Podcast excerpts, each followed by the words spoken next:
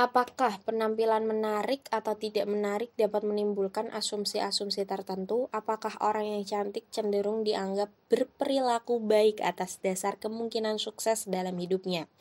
Mereka memperlihatkan tiga buah foto kepada para mahasiswa undergraduate. Foto yang pertama menunjukkan orang yang cantik, kedua rata-rata, ketiga berwajah jelek.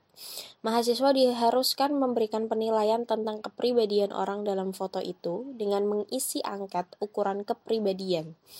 Kemudian mereka harus memperkirakan kemudian kemungkinan perkawinannya dan keberhasilan dalam karirnya. Subjek-subjek eksperimen terbukti menilai orang cantik lebih bahagia dalam pernikahannya dan lebih mungkin berhasil memperoleh pekerjaan yang baik ketimbang rekan-rekannya yang berwajah jelek. Bila kita mengetahui bahwa seseorang yang memiliki satu sifat misalnya cantik atau jelek, kita beranggapan bahwa itu disebut halo effect.